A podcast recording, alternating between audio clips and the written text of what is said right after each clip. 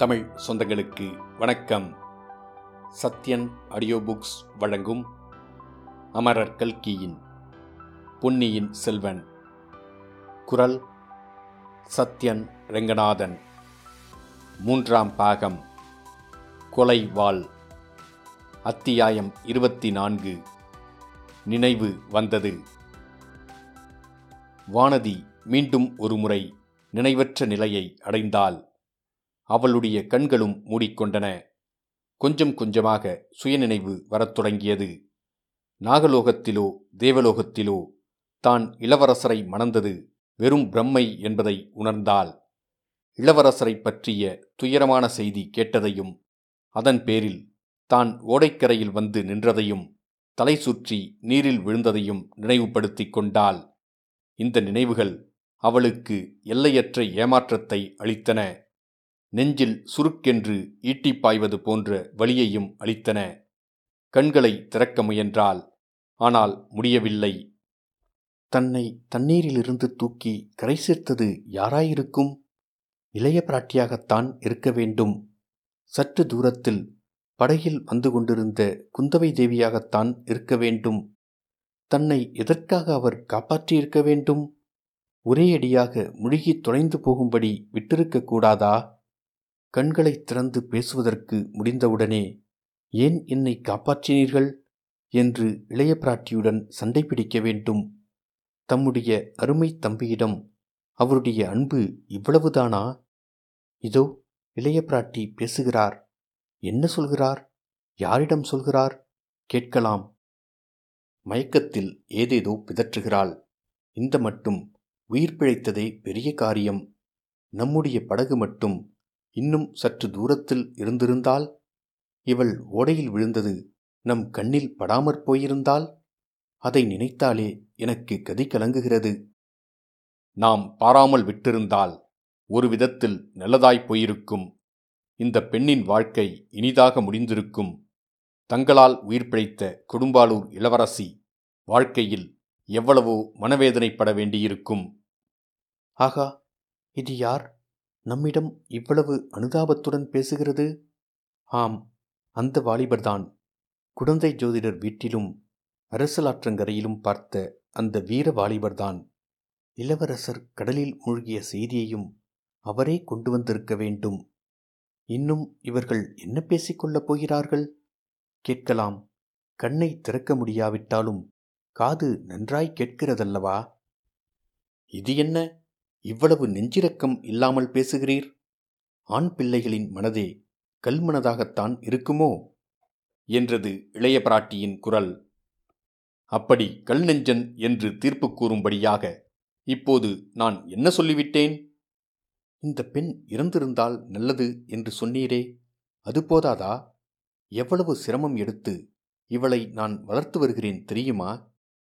இவள் பிதற்றிய வார்த்தைகளை தாங்கள் கேட்டீர்களா? உம்முடைய செவிகளில் என்ன விழுந்தது?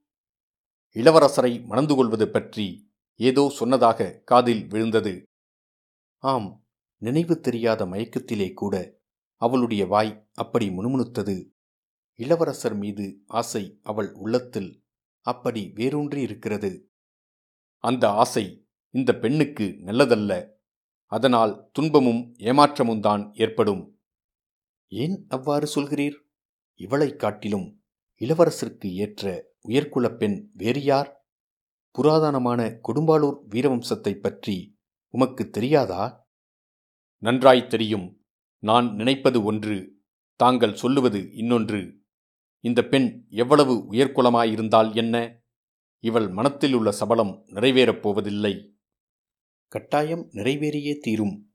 அது இவள் மனத்தில் உள்ள சபலம் அன்று என்னுடைய மனோரதம். நான் செய்திருக்கும் தீர்மானம் தங்கள் தீர்மானமாயினும் இந்த விஷயத்தில் நிறைவேறாது. ஏன் மீண்டும் அவ்விதம் சொல்கிறீர்? இளவரசர் நாகைப்பட்டினம் சூடாமணி விகாரத்தில் பத்திரமாயிருக்கிறார் என்று சற்று முன் நீ கூறியது உண்மைதானே? ஆகா இது என்ன இன்பமான செய்தி? இளவரசர் பத்திரமாயிருக்கிறாரா? நாகைப்பட்டினம் சூடாமணி விகாரத்தில் இருக்கிறாரா?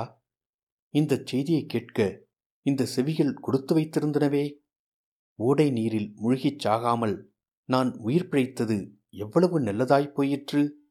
இளைய பிராட்டிக்கு எத்தனையோ விதத்தில் நான் நன்றி கடன் பட்டிருக்கிறேன். இதுவும் ஒன்று இப்போது சேர்ந்தது. ஆனால் ஐயோ இது என்ன? மேலே இவர் சொல்லும் செய்தி செவியில் ஈயத்தை காய்ச்சி ஊற்றுவது போலிருக்கிறதே. அம்மணி இளவரசர் பத்திரமாயிருக்கிறார் என்பது உண்மைதான். அதனால் இவளுடைய ஆசை நிறைவேறும் என்பது என்ன நிச்சயம்? இளவரசர் இந்த பெண்ணை மணந்து கொள்ள மாட்டார் என்று நான் நினைக்கிறேன். நீர் எதை வேணுமானாலும் நினைக்கலாம். இந்த உலகில் நான் இட்ட கோட்டை தாண்டாமல் என் பேச்சை தட்டாமல் நிறைவேற்றக்கூடிய ஓர் ஆண்மகன் இருக்கிறான். அவன்தான் என் தம்பி அருள்மொழிவர்மன். இளவரசி அத்தகையவன் நானும் ஒருவன் இருக்கிறேன். பின்னர் எனக்கு என்ன குறைவு? என்னுடைய எண்ணம் நிறைவேறுவதற்கு என்ன தடை? பழுவேட்டரையர்கள் இதற்கு கூட குறுக்கே வருவார்களா என்ன? அது எனக்கு தெரியாது. தங்களிடம் இளவரசருக்கு எல்லையற்ற அன்பு உண்டு என்பதை நான் அறிந்திருக்கிறேன். வேறு எந்த காரியத்திலும் தங்கள் வார்த்தையை கேட்பார். அவருக்கு ராஜ்யம் ஆள்வதில் சிறிதும் இஷ்டமில்லை. என் கண் முன்னால் இலங்கை மணிமகுடத்தை வேண்டாம் என்று மறுத்தார். ஆயினும் தாங்கள் வற்புறுத்தினால் ராஜ்யம் ஆள்வதற்கு கூட சம்மதிப்பார். ஆனால் இந்த பெண்ணை மணப்பதற்கு சம்மதிக்க மாட்டான் என்றா சொல்கிறீர்? அவ்விதம் என் அருமை தோழியை நிராகரிப்பதற்கு அவன் இவளிடம் என்ன குறையைக் கண்டான்? நீர்தான் என்ன கண்டீர்? அம்மணி நான் இந்த பெண்ணிடம் ஒரு குறையும் காணவில்லை. கண்டாலும் நம்ப மாட்டேன். இளைய பிராட்டி அரண்மனையில் பணி செய்யும் எல்லாரிலும் கீழான சேடிப்பெண்ணும் எனக்கு தேவக்கன்னிகைதான் இளைய பிராட்டியின் தோட்டத்தில் வாழும் உயர்குட்டி என் கண்களுக்கு தேவேந்திரனுடைய ஐராவதத்துக்கும் மேலானதாகத் தோன்றும். இளவரசரும் இந்த பெண்ணிடம் குறை ஒன்றும் காணவில்லை. ஆனால் அவருடைய மனது வேறொரு பெண்ணிடம் சென்றிருக்கலாம் அல்லவா? ஐயோ எவ்வளவு கொடுமையான வார்த்தைகள். இந்த வாலிபர் எதற்காக இவ்விதம் நம்முடைய புண்பட்ட உள்ளத்தில் வேலை எடுத்து குத்துகிறார்? வனர்குலத்து வீரரே தாங்கள் கூறுவது எனக்கு விளங்கவில்லை. என் தம்பியைப் பற்றி ஏன் இப்பேற்பட்ட அவதூறு கூறுகிறீர்? அவதூறு ஒன்றுமில்லை அம்மணி. உண்மையைத்தான் கூறுகிறேன். கண்ணால் கண்டு காதினால் கேட்டதைச் சொல்கிறேன். மேலே சொல்லுங்கள். எவ்வளவு கஷ்டமான விஷயத்தை கேட்கவும் இப்பொழுது நான் சித்தமாயிருக்கிறேன். ஓடக்கார பெண் பூங்குழலி என்பவளைப் பற்றி சொன்னேன் அல்லவா? இலங்கைக்கு என்னை கொண்டு போய் சேர்த்தவளும் அவள்தான். இளவரசரையும் என்னையும் கடலிலிருந்து காப்பாற்றியவளும் அவள்தான். சூடாமணி விகாரத்துக்கு இளவரசரை படகில் ஏற்றிக்கொண்டு போயிருப்பவளும் அவள்தான். சேந்தன் அமுதனை மட்டும் நம்பி இளவரசரை நான் ஒப்புவித்து வந்திருக்க மாட்டேன். பூங்குழலியை நம்பித்தான் ஒப்புவித்திருக்கிறேன். அந்த பெண்ணுக்கு ஆயிரம் உயிர் இருந்தால் அவ்வளவையும் இளவரசருக்கு அர்ப்பணம் செய்வாள். அதனால் என்ன? ஓடக்கார பெண் ஓடக்காரிதானே? உலகமாள பிறந்தவனை மணப்பது பற்றி அவள் கனவு காண முடியுமா? தரையில் தத்திக் குதிக்கும் சிட்டுக்குருவி வானத்தில் உயரப் பறந்து வட்டமிடும் கருடனை பார்க்க முடியுமா? ஏன் முடியாது? சிட்டுக்குருவியும் கருடனை அண்ணாந்து பார்க்கலாம். கருடனும் சிட்டுக்குருவியை குனிந்து பார்த்து ஆசைப்படலாம். என் தம்பியின் மனத்தில் அப்படி ஏதேனும் எண்ணம் உதித்திருந்தால் அதை போக்குவதற்கு நானாயிற்று. கூடவே கூடாது. எத்தனையோ அபாயங்களிலிருந்து அருள்மொழிவர்மனை நான் தப்புவித்திருக்கிறேன். இந்த ஓடக்காரியின் மோக வலையிலிருந்தும் நான் தப்புவிப்பேன். ஓடக்காரி என்றால் அவ்வளவு தள்ளுபடியா? குலமும் கோத்திரமும் அவ்வளவு முக்கியமா? ஓடக்காரியின் உடம்பில் ஓடுவதும் சிவப்பு ரத்தந்தானே அவளுடைய நெஞ்சும் அரண்மனையில் பிறந்த இளவரசிகளின் நெஞ்சைப் போல் துடிப்பதில்லையா? பார்க்கப் போனால் இளவரசிகளின் அன்பில் ராஜ்ய ஆசை முதலியவை கலந்திருக்கலாம். ஆனால் அந்த ஓடக்கார பெண்ணின் அன்பு மாசற்றது புனிதமானது. இளவரசரும் அவ்வாறுதான் நம்புகிறார். மற்றவர்கள் ஏன் குறுக்கே வந்து தடை செய்ய வேண்டும்? இப்போது வந்து ஹும் என் விஷயத்தையே எடுத்துக்கொள்ளுங்கள் என்னுடைய நெஞ்சை பிளந்து அதனுள் இருப்பதை தங்களுக்கு நான் வெளியிட்டு காட்ட முடியுமானால்? வேண்டாம் வேண்டாம். உம்முடைய நெஞ்சில் இருப்பது அப்படியே பத்திரமாயிருக்கட்டும். அதுதான் நல்லது. அன்பு ஆசை காதல் என்பவையெல்லாம் உலகில் பிறந்த மற்றவர்களுக்கு சரிதான். ஆனால் ராஜ்யம் ஆள பிறந்தவர்களின் விஷயம் வேறு. அவர்கள் ராஜகுலத்திலேயே கல்யாணம் செய்து கொள்ள வேண்டும். மனத்தை சிதறவிடக்கூடாது. தவறினால் அதன் மூலம் பல தொல்லைகள் ஏற்படும். எங்கள் குடும்பத்திலேயே அதற்கு தகுந்த உதாரணம் இருக்கிறது. என் தந்தையின் இளம் பிராயத்தில் ராஜ்யம் அவருக்கு வரும் என்ற உத்தேசமே இல்லாதபோது இப்படித்தான் காட்டில் வளர்ந்த ஒரு பெண்ணை. ஆனால் இதையெல்லாம் இப்போது உமக்கு நான் எதற்காகச் சொல்ல வேண்டும்? இந்த பெண்ணுக்கும் மூச்சை தெளிந்து சுயநினைவு வந்து கொண்டிருக்கிறது. கண்ணிமைகள் அசைகின்றன. வேறு ஏதேனும் சொல்வதற்கு இல்லையா? ஈழ நாட்டில் இன்னும் பல அபாயங்களுக்கு நீங்கள் உள்ளானதாகச் சொன்னீர் அல்லவா? அதைச் சொல்லுங்கள். ஆம் இளவரசி. இலங்கை சிம்மாசனத்தையும் மணிமகுடத்தையும் இளவரசர் மறுத்துவிட்டு வந்த அன்று நாங்கள் அனுராதபுரத்தின் வீதிகளில் வந்து கொண்டிருந்தபோது திடீரென்று ஒரு கட்டிடத்தின் முன்பகுதி இடிந்து விழுந்தது. ஒரு கண நேரம் நாங்கள் அங்கே தாமதித்திருந்தால் எங்கள் தலையில் விழுந்திருக்கும். உயிரோடு சமாதியாகியிருப்போம். அச்சமயத்தில் ஒரு பெண்மணி திடீரென்று அங்கே தோன்றினாள். சமிஞ்சை செய்து இளவரசரை அழைத்தாள். அவள் யாரோ எனக்கு தெரியாது. ஆனால் இளவரசருக்கு முன்னால் பழக்கமுள்ளவளாக தோன்றியது. வீண் சந்தேகத்துக்கு ஆளாக வேண்டாம். அம்மணி அந்த அம்மாள் பிராயம் முதிர்ந்தவள். எவ்வளவு பிராயம் இருக்கும்? இளவரசரின் அன்னையாக இருக்கக்கூடியவள். அதோடு காது செவிடு வாயும் ஊமை. என்ன? என்ன? இன்னொரு தரம் சொல்லுங்கள். பிறவிச் செவிடும் ஊமையுமான ஒரு மூதாட்டி. அவள் பிராயம் நாற்பத்தைந்துக்கு மேல் இருக்கும். ஐயா அப்படி ஒரு மூதாட்டியை ஈழநாட்டில் பார்த்தீரா? அவளைப் பற்றி மேலும் சொல்லுங்கள். அவளுடைய பிறப்பு வளர்ப்பை பற்றி ஒன்றும் தெரியாதா? அவள் எங்கே பிறந்தவள்? ஈழநாட்டை அடுத்து கடலில் ஒரு தீவில் பிறந்தவள். இளவரசி குந்தவை தேவி அளவில்லாத பரபரப்பை அடைந்து ஐயா இன்னும் சொல்லுங்கள். பார்ப்பதற்கு அவள் எப்படி இருக்கிறாள்?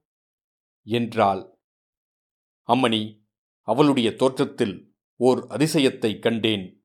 அதை சொல்வதற்கே எனக்கு தயக்கமாயிருக்கிறது. தயக்கம் வேண்டாம். சீக்கிரம் சொல்லுங்கள். சோழ நாட்டில் நான் பார்த்த ஒரு பெண்ணைப் போலவே அவள் இருந்தாள். வயது மட்டும்தான் அதிகம். ஆடை ஆபரணங்கள் பூணாமல் தலைவிரி கோலமாயிருந்தாள். மற்றபடி அதே முகம் அதே தோற்றம். உண்மையில் நான் ஒரு நிமிஷம் ஏமாந்து போய்விட்டேன். ஐயா அப்படிப்பட்ட பெண் இங்கே உள்ளவள் யார்? இளவரசி தங்களால் ஊகித்து தெரிந்து கொள்ள முடியவில்லையா? நானா இந்த பெண் வானதியா? தஞ்சை அரண்மனையில் உள்ள என்னுடைய அன்னையரா? நீங்கள் குறிப்பிட்ட யாரும் இல்லை. பழுவூர் இளையராணி நந்தினியா? ஆம் நந்தினிதான். கடவுளே அப்படியானால் நான் சந்தேகித்தது உண்மைதான். என்ன சந்தேகித்தீர்கள்? விஷநாகத்தை விட கொடியவள் என்று எண்ணி நான் வெறுத்தவள் உண்மையில் என் தமக்கையாக இருக்கலாமோ என்று சந்தேகித்தேன். அது நிஜமென்று தாங்கள் சொல்வதிலிருந்து தெரிந்தது. விதியின் கொடுமையே கொடுமை. இதிலிருந்து குலம் கோத்திரம் தெரியாத ஒரு பெண்ணை அரச குலத்தைச் சேர்ந்தவர் மணப்பது எவ்வளவு பிசகு என்று தெரிகிறது. அம்மணி நான் அவ்விதம் குலம் கோத்திரம் தெரியாதவன் அல்ல. எங்கள் மூதாதையர் முன்னூறு வருஷங்களாக செந்தமிழ் நாட்டை ஆண்டு வந்தார்கள். சேர சோழ பாண்டியர்களை சிறையில் அடைத்தார்கள். இன்றைக்கு எனக்கு ராஜ்யமில்லாத போதிலும் என் கையில் வாள் இருக்கிறது. என் தோளில் வலிமை இருக்கிறது. என் நெஞ்சில் தைரியம் இருக்கிறது. ஐயா தங்கள் பெருமைகளை கொஞ்சம் பின்னால் கேட்டுக்கொள்கிறேன். உடனே செய்வதற்கு பல காரியங்கள் இருக்கின்றன. உம்முடைய உதவி இன்னமும் எனக்கு தேவை. அளிப்பீர் அல்லவா?